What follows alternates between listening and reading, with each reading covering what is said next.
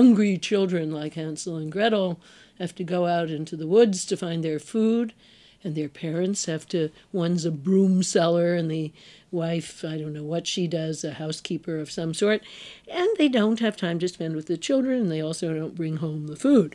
So the children go out into the woods. Now, that's a complicated social problem, and you'd have to solve it with an institutional solution. Instead, the story tells you, oh no, that's not the problem. The problem is a witch who lives in the woods and turns little children into gingerbread. And once you put the witch into the oven, the world is fine again. So, you know, we, we get our minds accustomed to that sloppy, easy way of thinking about real problems. My name's Andrew Leigh, and welcome to The Good Life, a politics free podcast about living a happy, healthy, and ethical life. In this podcast, we seek out wise men and women who have lessons to teach us about living life to the full, with humour, pleasure, meaning, and love. We'll chat with musicians and athletes, CEOs and carers about making the most of this one precious life. If you like this podcast, please take a moment to tell your friends or rate us on Apple Podcasts. Now, sit back and enjoy the conversation. Martha Nussbaum is one of the world's top philosophers. The 71 year old professor at the University of Chicago has published more than 20 books and over 500 papers and received more than 60 honorary degrees. Born in New York, she studied at Wellesley, New York University, and Harvard, and has previously taught at Harvard and Brown. She converted to Judaism when she married Alan Nussbaum and remained in the faith after their separation. If there was a Nobel Prize in philosophy, Martha would have won it, evidenced by the fact that she was invited to give the John Locke lectures at Oxford, and her receipt of the Kyoto Prize and the Inamori Ethics Prize.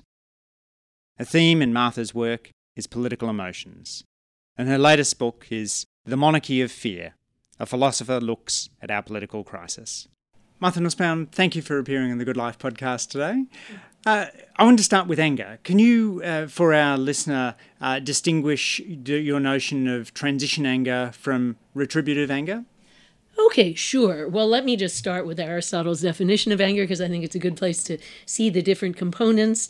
So, Aristotle says anger is a painful emotion that re- responds to an injury or damage to someone or something that you care quite a lot about, and you believe that the damage was wrongfully inflicted, not merely accidental. And then he adds that the angry person also believes that it would be a very good thing for there to be a kind of payback or retribution. And it seems like uh, that element is accepted by everyone who accepts ours, I mean, everyone in the, the subsequent tradition, where they all do follow Aristotle. And furthermore, I've looked at Indian definitions of anger in Indian philosophy, and they all have the same thing. Now, what Gandhi points out, and a lot of other people too, is that you don't have to want to go out and take revenge yourself. The definition doesn't say that. It just says you have a, a pleasant wish or hope for some sort of payback or balance. And you might want the law to do it by inflicting a painful comeuppance on, on the wrongdoer, or you might even want divine justice to do it. And then I add that you might even just want the course of life to do it. I think a lot of people who get divorced and who blame their ex uh, for the divorce, they wish that that person's life would go very badly in future. And that's a kind of comeuppance for the pain that they've inflicted. So that's I, I think that's true that that's a part of most people's experience of anger. But it's a part that's very primitive. Probably has an evolutionary origin. And it really does great harm. It's a kind of magical thinking where you think oh that person's pain will balance out the pain that I've suffered. And I think this is the main support for capital punishment, uh, wherever people do, in fact, support it. They think, oh, well, there's been a death, then there has to be another death. But of course, as uh, Gandhi said, an eye for an eye makes the whole world blind. It just doesn't uh, do what you think it's going to do. It creates more trouble rather than taking it away. And so, um, can we? Separate that part of anger from the part that seems more healthy, namely recognizing that a wrong has occurred and protesting it. I think it's clear that we do that all the time when we're bringing up children. So I want to start there. So the children do wrong, and let's imagine the children are old enough that we can really blame them. Uh, parents think, this is outrageous what my child has done. We want to protest against it. But then they turn forward. And this is what I mean by transition. They don't think, oh, I'll whop the child to, to pay back pain for pain. But typically, parents think, what am I going to do to fix the future? How can I make that child a better person through whatever punishment or, or other treatment I, I, assign. And so that's what I have in mind by transition anger. It's a kind of anger that lacks the retributive element but still protests wrongdoing. Now, then, I've done a lot of work on the political thought of Martin Luther King Jr., both in my book on, on, on anger, but also in a, a, new anthology on Martin Luther King Jr.'s political philosophy, it's clear that he has exactly the same idea, and probably through his own reflection on the uselessness of retribution. And so he says, yeah, I mean, anger brings people to the movement, but when they get there, the anger has to be, he uses two words, purified and channelized. And what it's clear that he means when you look at all the things that he says is that it can keep the determined, courageous protest against unjust activity, but lose the retributive part. And instead of that, you got to have work and hope and probably faith in the possibility of some kind of improvement in the future. So that's what he wanted to do in his movement. And I think this is entirely correct in the sense that the retributive part just breeds an unhealthy pile on the misery strategy like the mass incarceration in our society here. And it really doesn't solve the problem.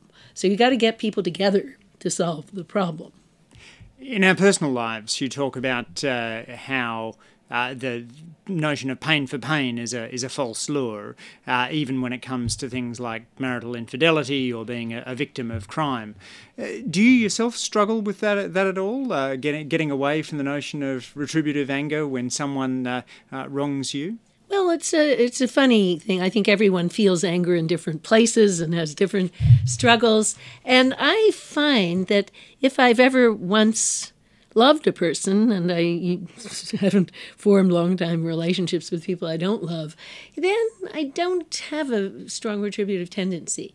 I just think, well, you know, this has fallen apart and it's sad and I grieve and I, of course, I might assign some blame, but usually, actually, there's blame on both sides, and you can kind of wake up to that if you aren't bent on retribution.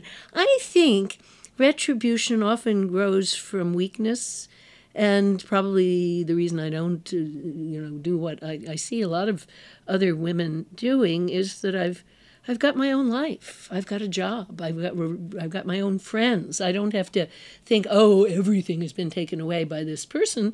No, I mean, then I, I, I just go forward, and I don't.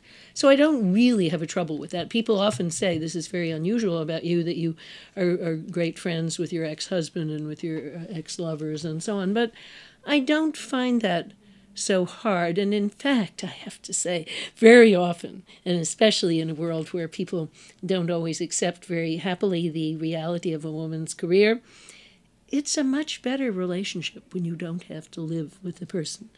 I mean, I I love my ex-husband, and I write to him every day. We're on this family email list, but you know, he's got political beliefs that I find mildly irritating when it's at a distance, but if I actually had to live with him, I would probably go crazy.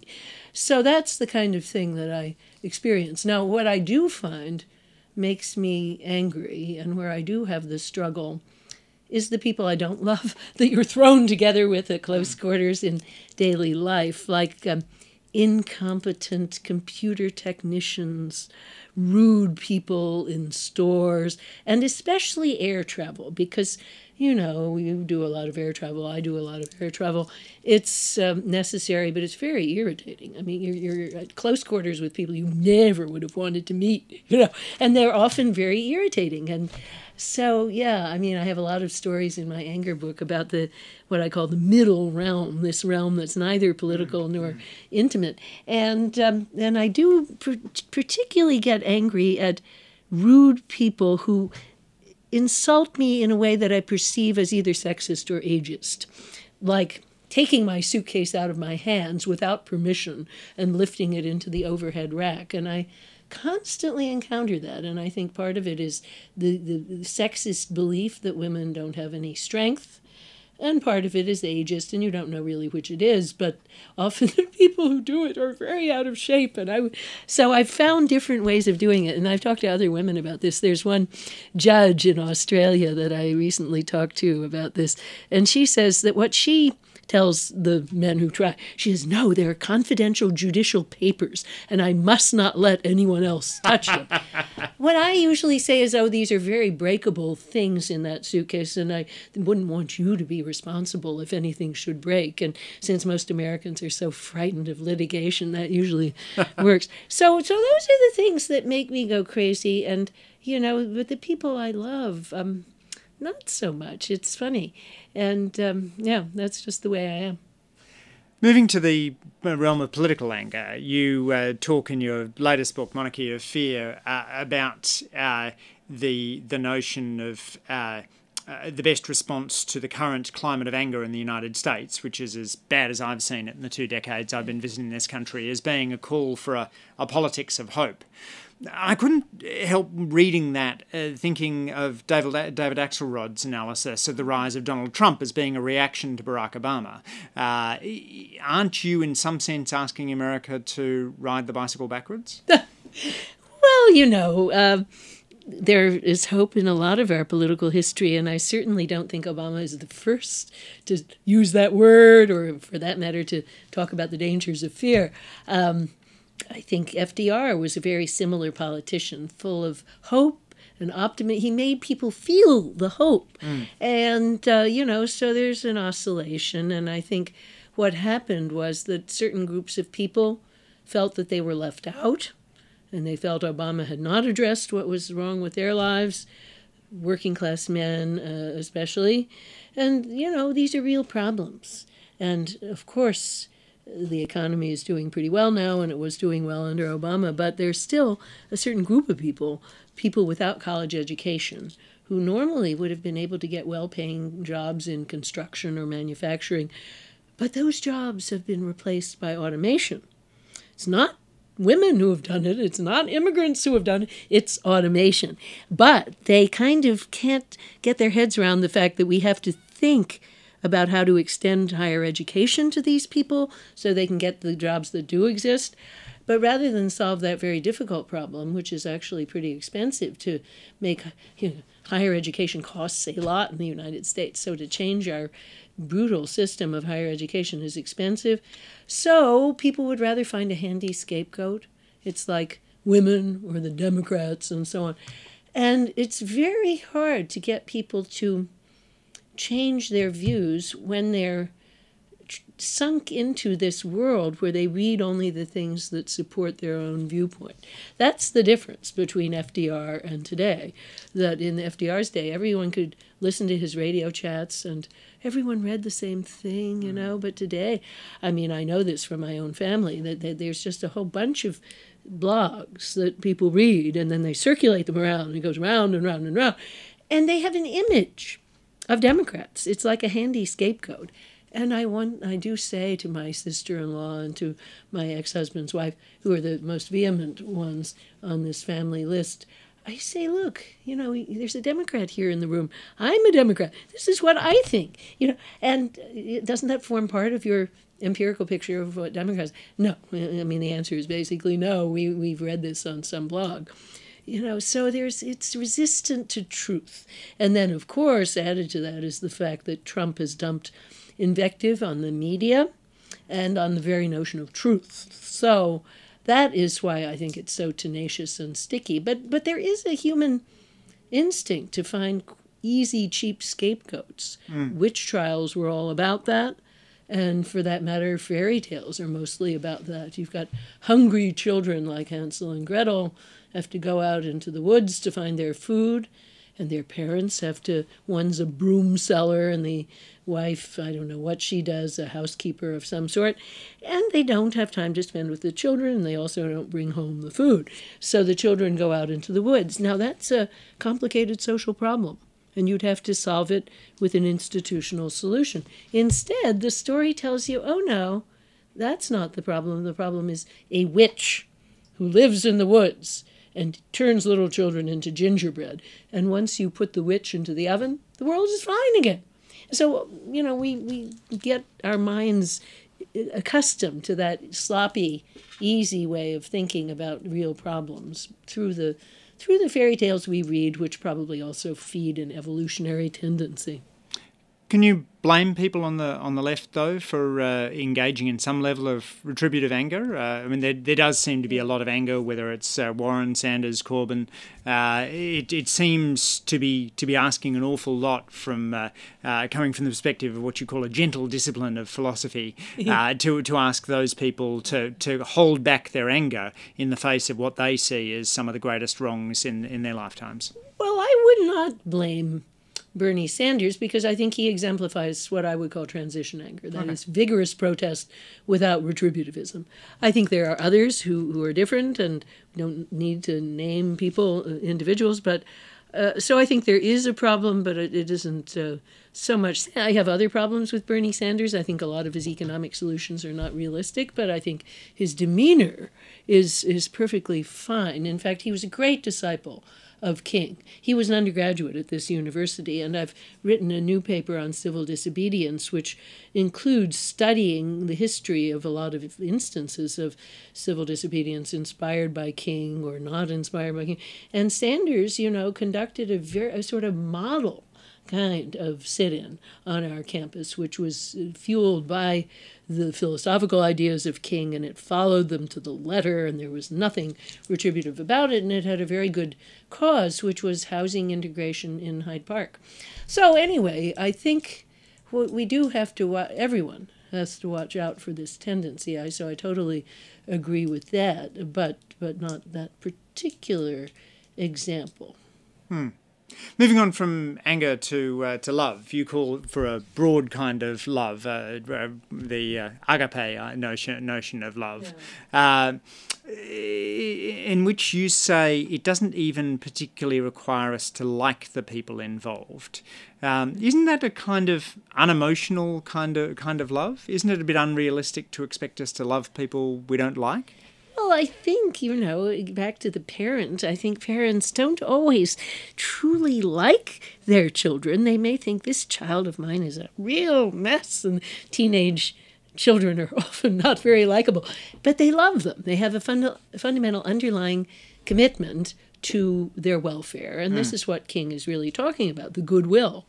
So I think we could start there and think about how it's possible how is it possible for King to tell his followers, you should embrace with love these Southern bigots, even though you don't like them, you don't want to live with them, but you, you kind of embrace their human possibilities? I think it's that.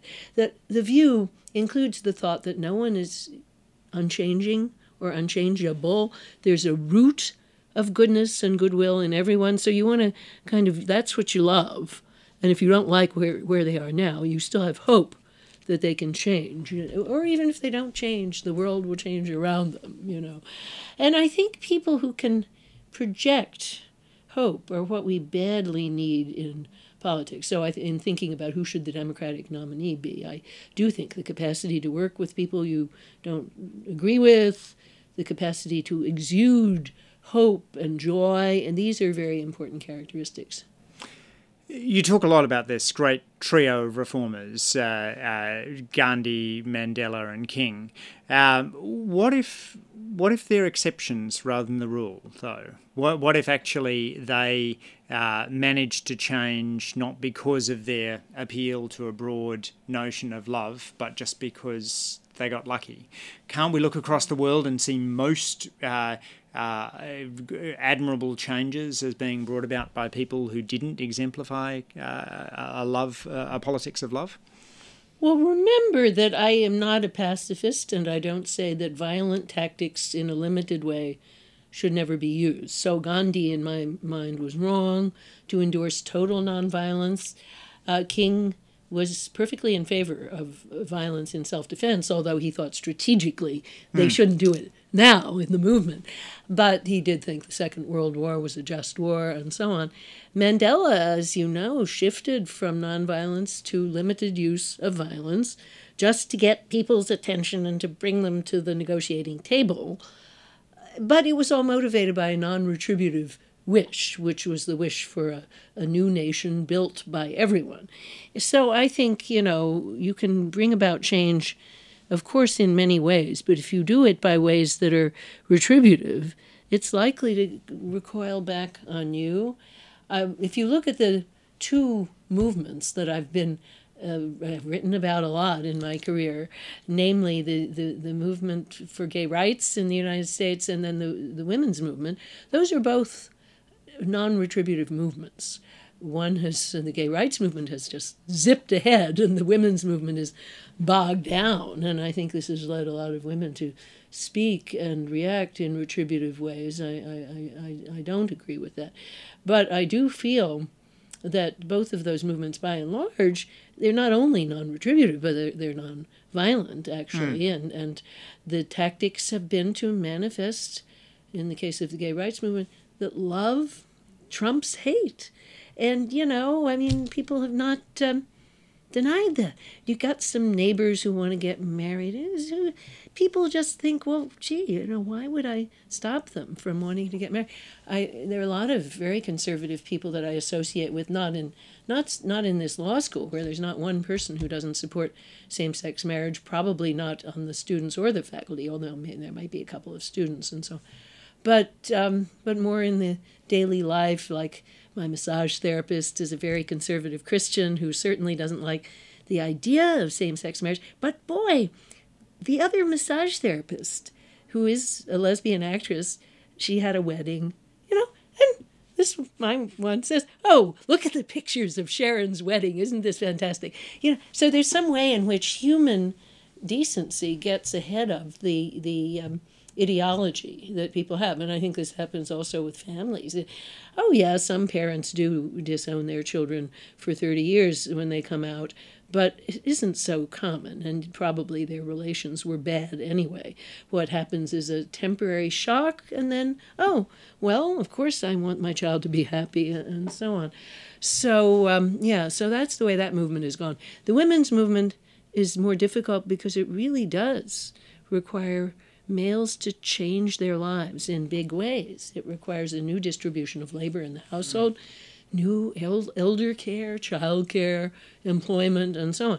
And of course, the gay movement doesn't require anything like that. You can just say, hello, neighbor next door, and I don't have to change at all. So I think the women's movement is is stalled, and and the whole issue of sexual entitlement that men uh, sometimes have thought they had it's going to it's slow for that to get better. And i think it will take women to keep coming forward and keep naming the wrongs and in a very in the spirit of what king calls direct action you know putting yourself on the line and naming the wrong. But the retributivism is not helpful i think the emotion I probably disagree with you most on is envy. Uh, you talk about uh, the envy, particularly of uh, lower income Americans, as being uh, driven by economic insecurity. Um, and then you seem to, to almost blame the victim, to, to blame low income Americans for being envious of what they don't have. Wouldn't we be better to deal with the root causes of, uh, of, of, that envy itself rather than uh, with the emotion that's just an outcome in some sense the the widening gulf between rich and poor? Well, I think of course the analysis that I build mine on, which was John Rawls's, does say the best way to keep envy from getting out of uh, out of hand in politics is to is structural, and I accept that fully. Namely, if you have a good, strong social safety net, because envy, unlike anger, requires despair, at least the way that Rawls and I analyze it. It's not just that the other guy has the good things, but it's that you believe that you yourself cannot get them by effort and hard work. So I do say, and I don't know why you read me the other way, that um, the, the, the problem does require a strong social safety net, and that's where I drag in the capabilities approach and all of that. But um, there's still there's a part of the envy which is directed toward women as successful because they have more college degrees, etc. That part, I think people do deserve blame for because in, because they're asking for the wrong thing. They're asking for women to back off rather than saying, no, we want a structural solution that will give everyone a college education. So, yeah, to not protest for the right thing is, is a problem.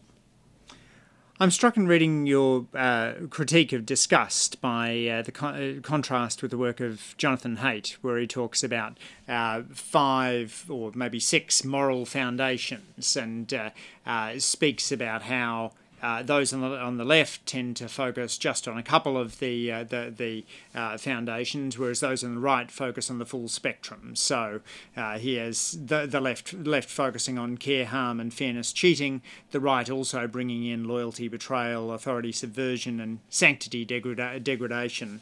Um, aren't there moments when those on the left should employ the notion of disgust? I'm thinking of, you know, given we've just have the Kavanaugh hearings, uh, wouldn't it have been appropriate for those on the left to employ a, a broad sense of disgust at fraternity houses that objectify women, for right, example? Right, right, right.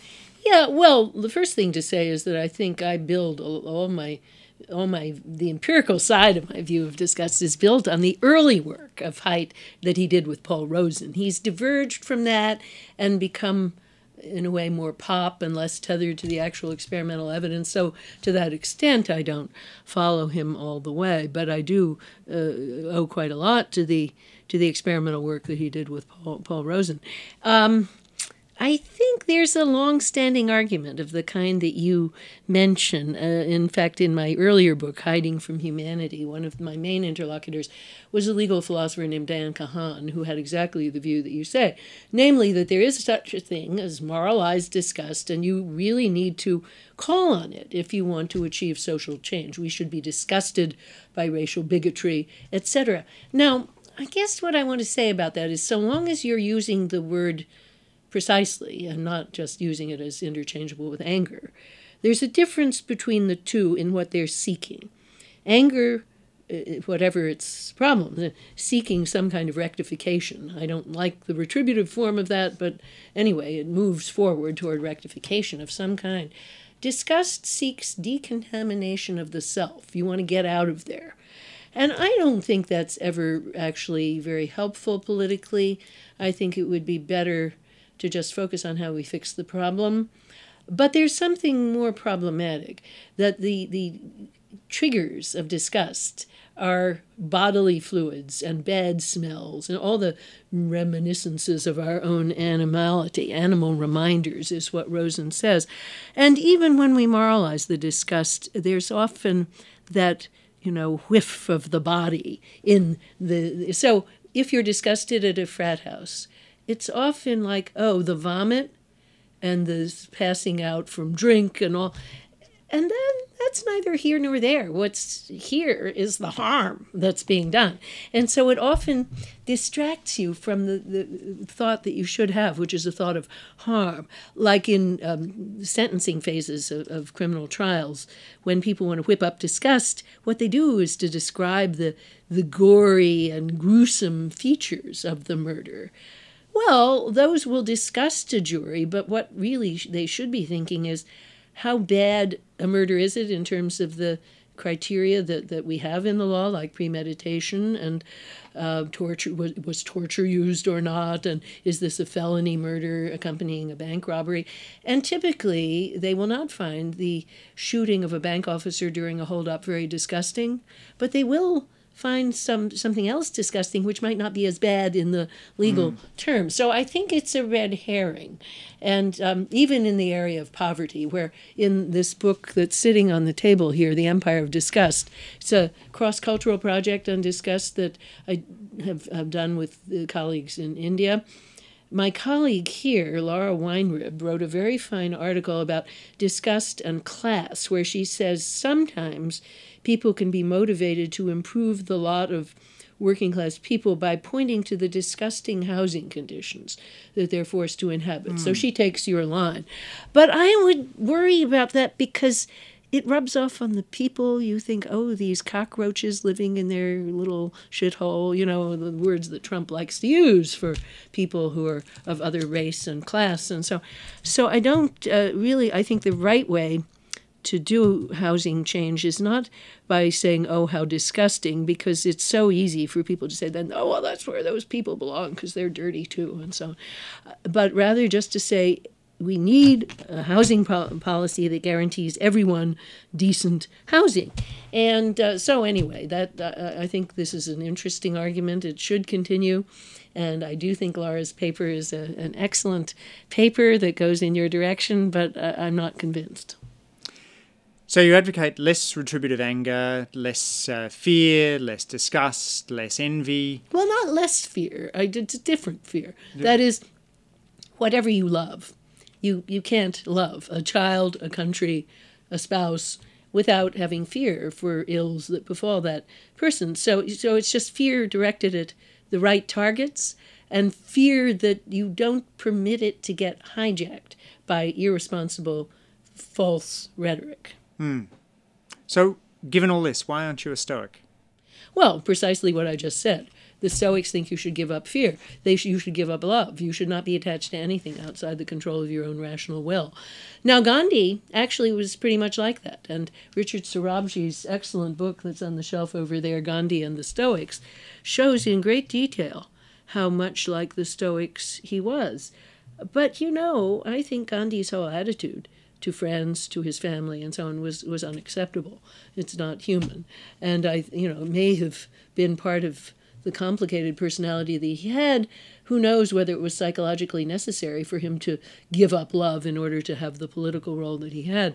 But I think he was a, a, a very um, problematic person in the way that he renounced uh, love of spouse, sexual love, love of children. He was a really bad father. So I, I'm certainly not a stoic, and I think fear uh, goes with love. You can only have uh, love where you also are prepared to have deep fear for the well being of the thing. And I think the fear of death, of one's own death, is quite rational. You don't want it, again, to get hijacked by some political movement that says, oh, because you're afraid of death, let's keep the immigrants out of the United States. But it's uh, you know it is rational to fear the loss of life. Life is good. You seem to trust religious belief more than you do patriotic views. Uh, you say at one, right at one point that uh, love of one, one's country is not a good thing of itself, but you advocate in, in your work for a, a more a greater adherence to religiosity. Um, why is it that uh, that you think patriotism needs more critical examination than religiosity? Uh, actually, I don't. I, I, I think that that may just be a question of the rhetoric of my book or something. But I think I'm basically where Kant is on both. You know, you want the kind of attachment that you can rationally justify as part of an overall view. And in the case of patriotism, it would not be any and every kind of patriotism that you would want to call on, but only a kind that you could show is based on a, a, plausible account of the unity of a country and its citizens' welfare and so on. So too with religion. You know, I mean, Kant thought there wasn't a single church that was actually in existence that was uh, had a religious view that he would applaud, but he still did argue that you need a religious view in order to cement your devotion to the moral laws. So I don't know that that's correct in every instance. Certainly, probably not. But I do think that the basis of his view is essentially correct, namely that people all on their own are pretty weak and they need to be together, surrounded by like minded people who are pursuing the moral ends. And how do they get that? Well, in our world, I think one primary way they get it is through religion. Now, a lot of that is bad, I'm, but I'm partly, you know, what I say in the book is that you think about these things contextually, and in my city, there's no doubt that religion has been a force, a major force for good, for reconciliation, for non anger, and so on. Martha, what advice would you give to your teenage self? oh, I don't know. You know, I would think. Um, I mean, at that time, I thought I wanted to be an actress. So I would tell, I guess, the teenage self, no, that isn't really a good career, and you probably really want to write and think. But, you know, I'm not sorry that I was a professional actress for a few years. I actually learned a lot about people and about myself from doing that. So I think you know, probably wouldn't really say don't. I would say wait and see. Dropping out of Wellesley was a good idea? Oh, Wellesley was a terrible place. So I was certainly well advised to drop out of Wellesley. I think, um, but drop out for the acting job was fine because luckily the United States is a, a nation of multiple chances. 30% of our university students are over the age of 30. So I wasn't doing anything irrevocable. And I'm very glad. I mean, all it meant was that I graduated with my age cohort rather than one year earlier.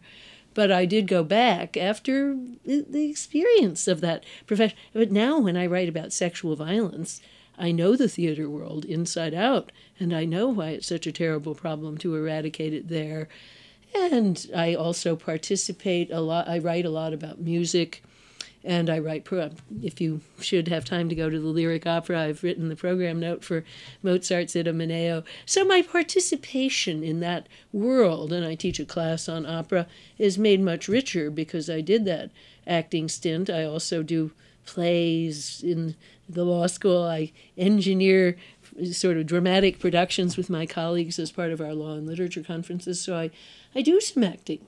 I played Hecuba in the Trojan Women at our last conference, which was on war in law and literature. And, um, you know, that's actually a big good thing for the law school. I think it humanizes the law school, gets people to relate. To, when you have your colleagues playing women who have been raped in war, women who have had their children snatched away from them, and then the others are playing the guards and the war makers. And the, it really uncovers levels of humanity in people that are very valuable when we meet together as colleagues. I noticed that the uh, fav- your favourite poets that you talk about a lot, uh, Tagore and uh, Wordsworth and Whitman and so on. Not uh, Wordsworth. I don't think I talk about so much. I mean, I'm fine with Wordsworth, but it's not somebody I read a lot.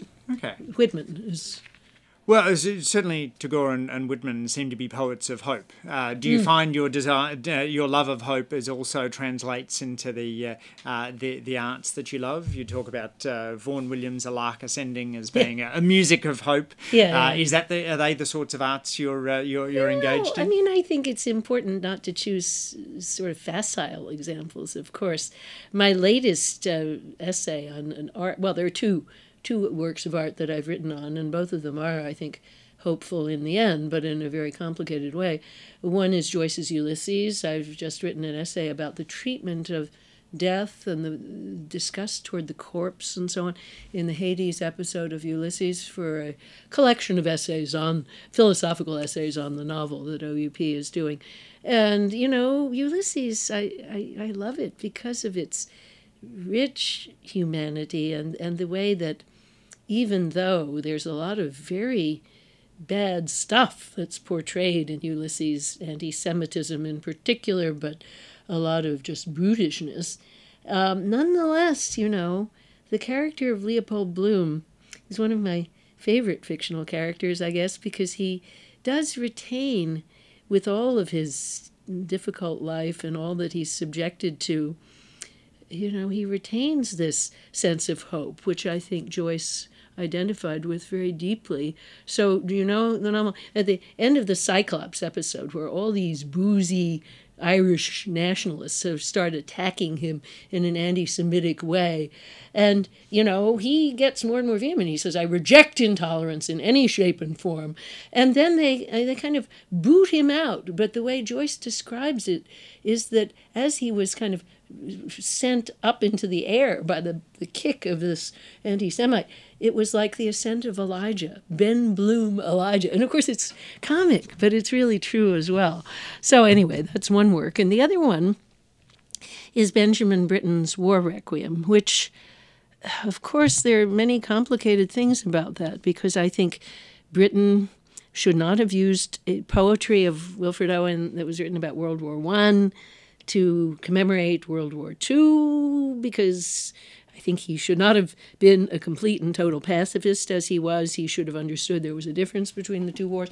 So I take issue with Britten along the way in, in quite a vehement manner. But I do think in the end, what he was trying to achieve in that work was indeed, and so this is 1960, you know, it's way after the war, 1962, was a spirit of reconciliation in Britain not only bringing the nations together, since he insisted on having a German, an English woman, and a Russian woman all singing the main roles, but also a spirit of reconciliation about sexual orientation.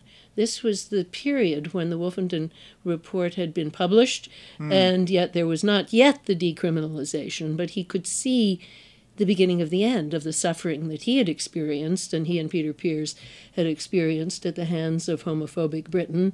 And so he was actually starting along the path that pretty soon became the Aldeburgh Music Festival. So now, in my home in the roots of Suffolk, there's going to be this festival that celebrates Britain and Pears and so, you know, and it was like a, a, a happy triumph of love over hate. And I think you do get that. I mean, so of course the work is pretty dark, but I'm arguing that in certain parts of it, it really does gesture to this victory of love over hate. And finally, I have to ask you about the importance of running to a good life. uh, tell me, tell me what running uh, does for you. Well, you know, I'm a very untalented runner. So, not, I'm sure, like you. Uh, I was always the worst athlete in my class because I have very little natural muscular strength. But what I never realized until later was that I could go a long distance very, very slowly. So that's discovering that was great because I, I find it's a, a contemplative time. It's a time when I can. I, I used to think about operas in my head. That was one thing I. But at, with the advent of the audiobook, I instead of listening to music because there's too much background noise to to listen to music on an iPod. So I listen to audiobooks, and that's also a good time to catch up with novels and histories and so on.